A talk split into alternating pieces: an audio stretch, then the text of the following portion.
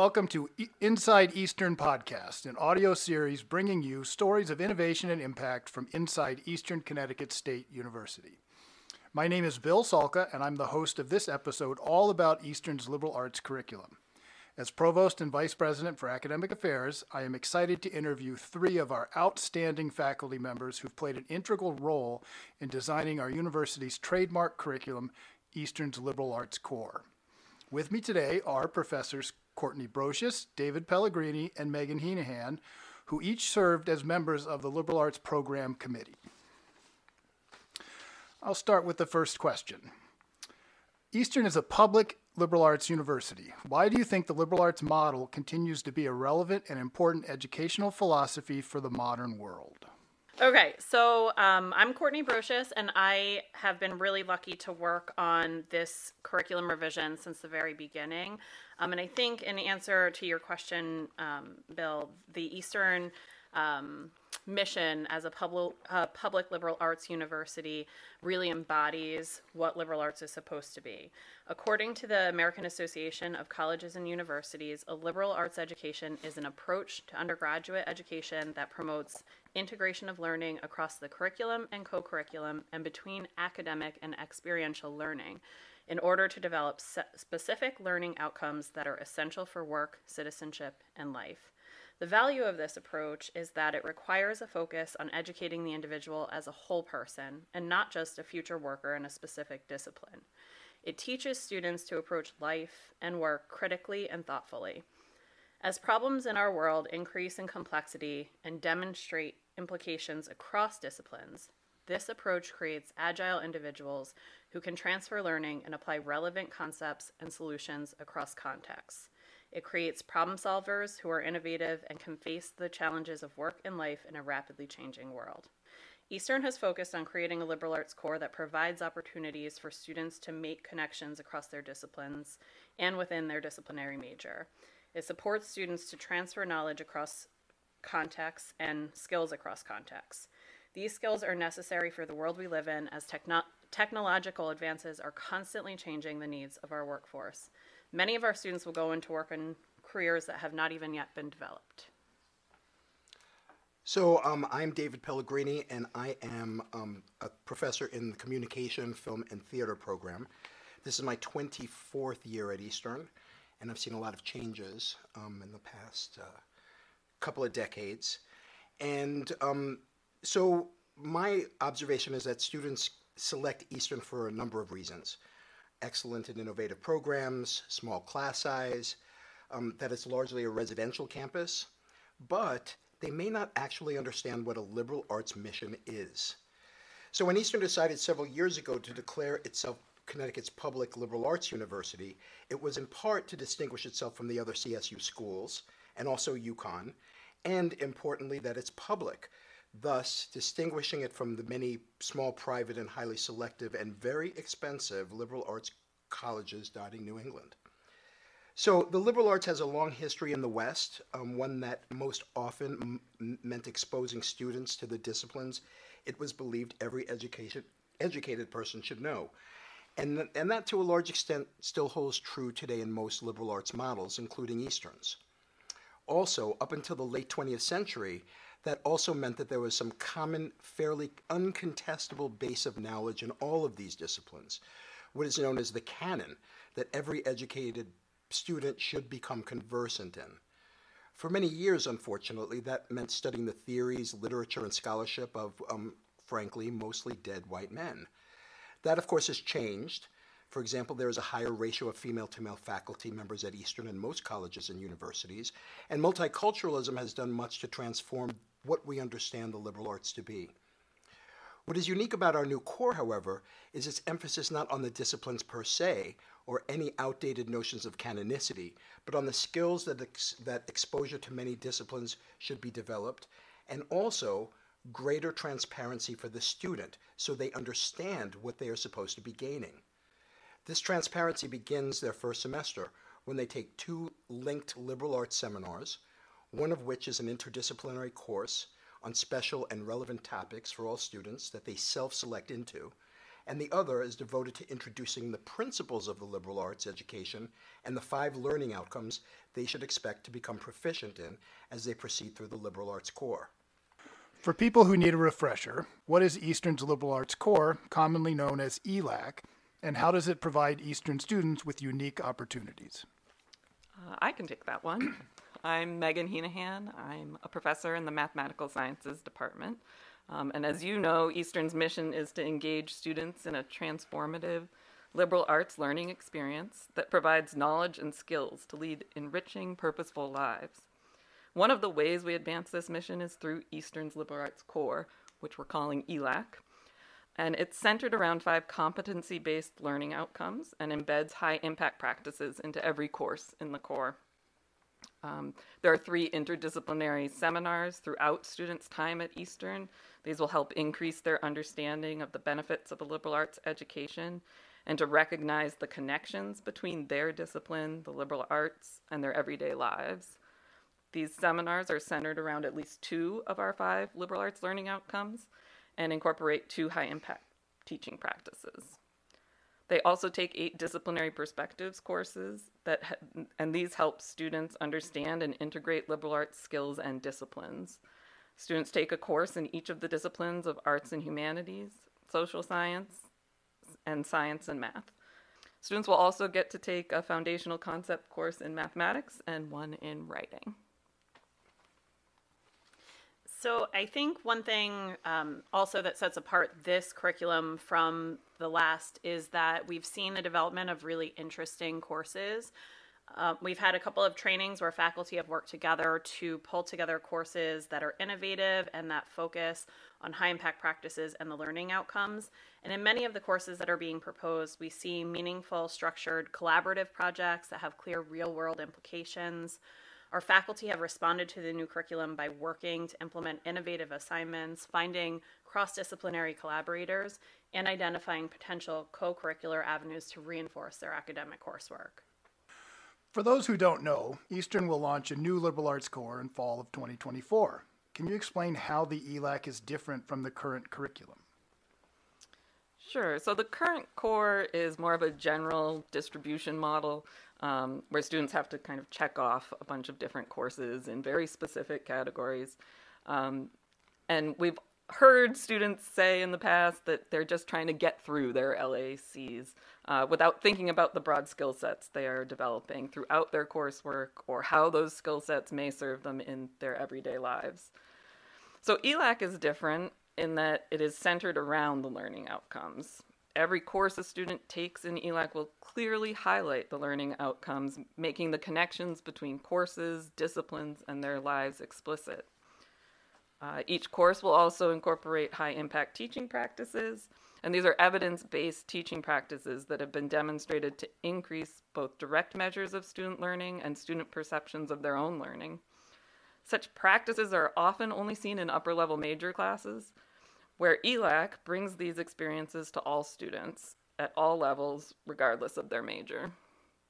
ELAC also allows the students more choice in the courses they take, which encourages agency and authority to direct their own education.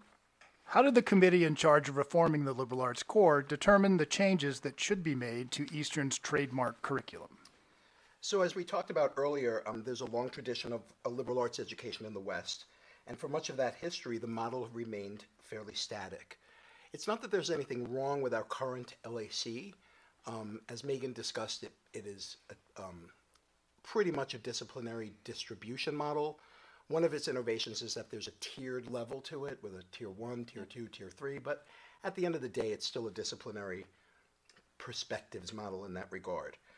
So, to its credit, Eastern's faculty and administration decided to take a look at the underlying reasons and benefits that exposure to many um, disciplines could yield, recognizing that an accumulation of knowledge just wasn't enough. Perhaps one of the major revelations to faculty was that the digital age has changed, for better or worse, how information and disinformation is circulated, produced, consumed. Conditions vastly different than we were in college and even as graduate students. So, focusing less on the accumulation of knowledge and more on what to do with that knowledge seemed to be a guiding principle for prioritizing the learning outcomes. In this way, Eastern is aligned with national initiatives at reforming the concept and methodologies of a liberal arts education, meeting today's students where they are coming from and what they already think they know and are exposed to. In essence, making a liberal arts education more flexible and relevant, responsive, and dynamic, which to my mind seemed to be the promise of a liberal arts education from its inception. We also, um, the committees, as we started to consider what we wanted to do, we started with guiding principles, thinking about the goals of the new curriculum and how they'll serve our students and our community. First, as a public liberal arts university, we're committed to serving the students of Connecticut. We want to provide opportunities for social mobility and engage students that have been historically disadvantaged in higher education. We examined best practices on the first the LACLOR committee, which dealt with creating learning outcomes, and then COLAC, the committee that actually articulated the new curriculum. We consulted best practices in diversity, equity, and inclusion to recognize that while the curriculum itself cannot create an equity minded institution on its own, there were ways to build opportunities to advance and support equity within our curriculum. In particular, the committees were struck by research on high impact practices, which, when implemented correctly, demonstrate sharper increases in learning for traditionally underserved student populations. We're also aware that in higher ed, these practices are sometimes concentrated, as, as Megan just said a couple of minutes ago, within disciplinary coursework. And so student exposure to high impact practices were partially dependent on the majors that students were choosing. As a result, the committee chose to embed these practices across our liberal arts core in order to increase student opportunity to engage with high impact practices. Second, as a community, we had some evidence that despite our students having practiced the essential skills of a liberal arts education, these same students had a difficult time articulating how they practiced those skills. In addition to reports we were getting from employers about the high quality of our students, we were also hearing that in interviews, those students had a difficulty connecting their academic work to the skill sets they de- developed. We also conducted focus groups with students who indicated that they didn't really understand the curriculum. We wanted to ensure the new curriculum was more explicit and supported students in making the connection between the work they were doing and the skills and knowledge they're developing. Third, we don't just want students to be able to discuss how they've developed skill sets that are necessary in life and work after, we want them to be able to transfer them to new contexts. Integration of learning was a motivating goal in the development of a new curriculum. To this end, the committee really wanted to create opportunities for students and faculty to participate in courses with small class sizes that allow for deep investment in high impact practices focused on supporting students in real world applications of academic material. The general process of the committee began with research on best practices and examining the curricula of peer institutions and private liberal arts colleges and universities. We consulted our faculty members and students to better understand what these key stakeholders would like to see in a new curriculum. We consulted with the American Association of Colleges and Universities and relied on our administrators to provide overview of the trends regionally and nationally. We then took best practices the trends that we were seeing and a knowledge of our student population to create a stronger, sustainable curriculum that meets the goals of equity, explicitness, and integration of learning. Can you provide an overview of Eastern's five new learning outcomes? Sure. Uh, the five new learning outcomes are skill based outcomes that focus on supporting students to develop competencies in the areas that life and work after Eastern will require of them. Um, after a process that included input from faculty and research on the skills most desired by employers, we chose the five outcomes of communication, creativity, critical thinking, ethical reasoning, and quantitative literacy. David, do you want to tell us about communication and creativity? Sure. I think I stuffed the ballot box on creativity, but um, you know, I'm just a theater person. Um, it's important to note before I get into that that the um, five learning objectives are supposed to be embedded in the seminars Yep. and in the disciplinary perspectives at, at um, courses that we are that we are offering and developing currently developing. So the first one, communication. The standard definition require, is that it requires students to recognize and utilize the most appropriate means to address specific audiences in relevant contexts or genres in order to effectively inform or persuade. This uh, communication can take a bunch of different forms. Of course, the most important thing is we want our students to be excellent writers, but they also need to be able to communicate their ideas orally in all kinds of different formats. We also recognize that there's visual ways of communicating and artistic and creative ways. So that leads us to um, creativity, and the standard definition of that is the ability to utilize skills and strategies to synthesize ideas, perspectives, information, or materials in original and self aware ways, and to use that synthesis to generate imaginative acts or products.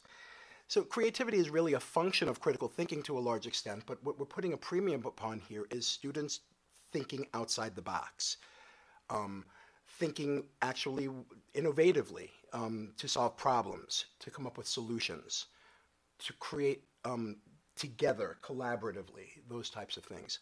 And so, um, yeah, I, I could say, you know, as the seminar coordinator, that we're getting a lot of really interesting ideas um, for that faculty are coming up with to instill both those communication and creativity um, uh, outcomes in their classes, in their seminars especially. We also landed on critical thinking as a learning outcome. The standard definition of that is the analysis and evaluation of complex ideas, artifacts, information, and arguments as a basis for formulating a well reasoned belief, judgment, or conclusion. And here we really wanted to ensure that students had problem solving skills embedded within their curricula, as well as thinking about the context in which those problems are being solved. Critical thinking is one of the learning outcomes that we see approached from all different disciplines who are approaching it in different directions. And so it seemed like a kind of a no brainer to include it in this curriculum. Um, so we included ethical reasoning, which has the standard definition of um, it requires students to recognize ethical issues, identify their own ethical positions, and analyze other ethical perspectives in real world situations in order to consider the impact of decisions and actions on other individuals, society, and the environment. Um, I think we thought this was really important just for creating engaged citizens in, in our world and, and them having ethical reasoning abilities. Um, and, and the last, last but not least is quantitative literacy. The standard de- definition is a competency in working with numerical data to reason or solve problems the ability to make judgments and draw conclusions supported by quantitative evidence, and the ability to communicate those arguments uh, utilizing quantitative tools. Um, so, as, as we all know, we're surrounded by data all the time. You look in the news, you see all kinds of quantitative information, and we would like students to be able to read the news and understand that information, um, be able to make evidence based arguments, and things like that. Okay, thank you for that. For our final question, uh, let's talk about what the outcomes you would like to see from implementing this new curriculum are. Yeah, so I, I think one of the things I really like about this curriculum is how it's centered around the learning outcomes and brings the high impact practices to all the students. Um, and so I would like to see students making the connections between their chosen discipline, the liberal arts, and their everyday lives. And I think by centering around the learning outcomes, we'll create a common language that's being used across campus. And hopefully, students will um, start to make those connections more. Um, I also think that by creating a curriculum centered around the learning outcomes and implementing the high impact practices, I hope that the students will see the relevance of what they are learning in Eastern's liberal arts core. A great outcome would be for students to not view ELAC as something that they just have to get through or a checklist, but as a real value added to their education that will serve them throughout their lives. Um, and I think we have the potential to do that with this new curriculum. So, um, another trope of the liberal arts education is that a student can decide upon any major and then be prepared to enter any field. Um, that's the kind of liberal arts model that I experienced when I was a college student. Um, so that the idea is that you've gained this knowledge base that can be transferable any, anywhere and any time. And I think to some extent that still partially holds true. There is a greater emphasis on employability. There's a greater emphasis on specialization, though. And so it's important to get those skills in your major field. Where the liberal arts core, I think, could really contribute is the idea that students become lifelong learners, that they become flexible as they mature through their careers, because as we know, wherever you start out is not necessarily where you're going to wind up. Um, I could say that in my own personal experience. Um, and so this idea of lifelong learning, this this enthusiasm, um, hunger for for learning as they they mature. In addition to Megan and David's hopes, I also think the curriculum has the potential as we build courses that focus more on real world applications to help us continue to build relationships both within our campus and within communities in Connecticut. The more that we can support students to experience the world practically and academically, the more prepared they will be for building a strong Connecticut in the future. Okay. Dr. Pellegrini, Dr. Broscious, Dr. Heenehan, thank you very much. It's been a real pleasure talking to you today. Thank you. Thank you. Thanks.